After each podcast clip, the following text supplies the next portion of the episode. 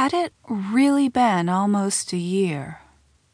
I let the water flow over my body and rinse away the shampoo and the lather. A year, a whole year, and it might have been the best year of my life. It was almost bizarre how I'd gone from feeling perpetually guilty to perpetually fulfilled. There was something remarkable about that, and it all came down to three little letters S E X. Sex. It was better than it had ever been before, and there was a great deal about it that I loved. But the best part of all was that I didn't have to feel guilty anymore. Guilt. It was horrible, and I'd felt so much. It was hard to be sexually unsatisfied. We started, admittedly in bad judgment, throwing wild parties that were getting the attention of the local press.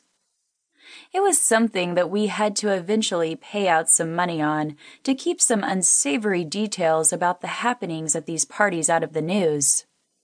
The events didn't really matter. What mattered was these weren't the kinds of people our parents would be happy about. They were, in fact, the kinds of people who were supposed to work for people like us. They weren't the kinds of people who were supposed to party with us in absolutely disgraceful ways. Long story short, the cost of this containment exceeded our allowance, and we were forced to borrow from a friend that now wanted the money back. It was a nightmare, and it was making our summer home a horrible one. voice came from behind me. I I turned to see two other men jogging up. My heart sank.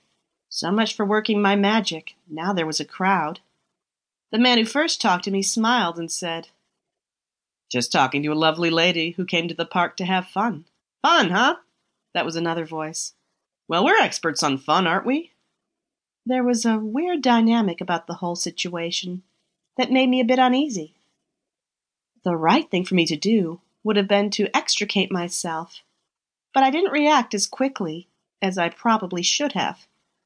The first guy said, We sure are. And a moment later, his arms were around me, and his mouth was pressed against mine in a crushing kiss. I didn't have much time to react to that before he let go of me, and another one spun me around and kissed me just as hard. When he broke off the kiss, the third one kissed me, and when that ended, Harry, the first one, grabbed me and threw me over his shoulder.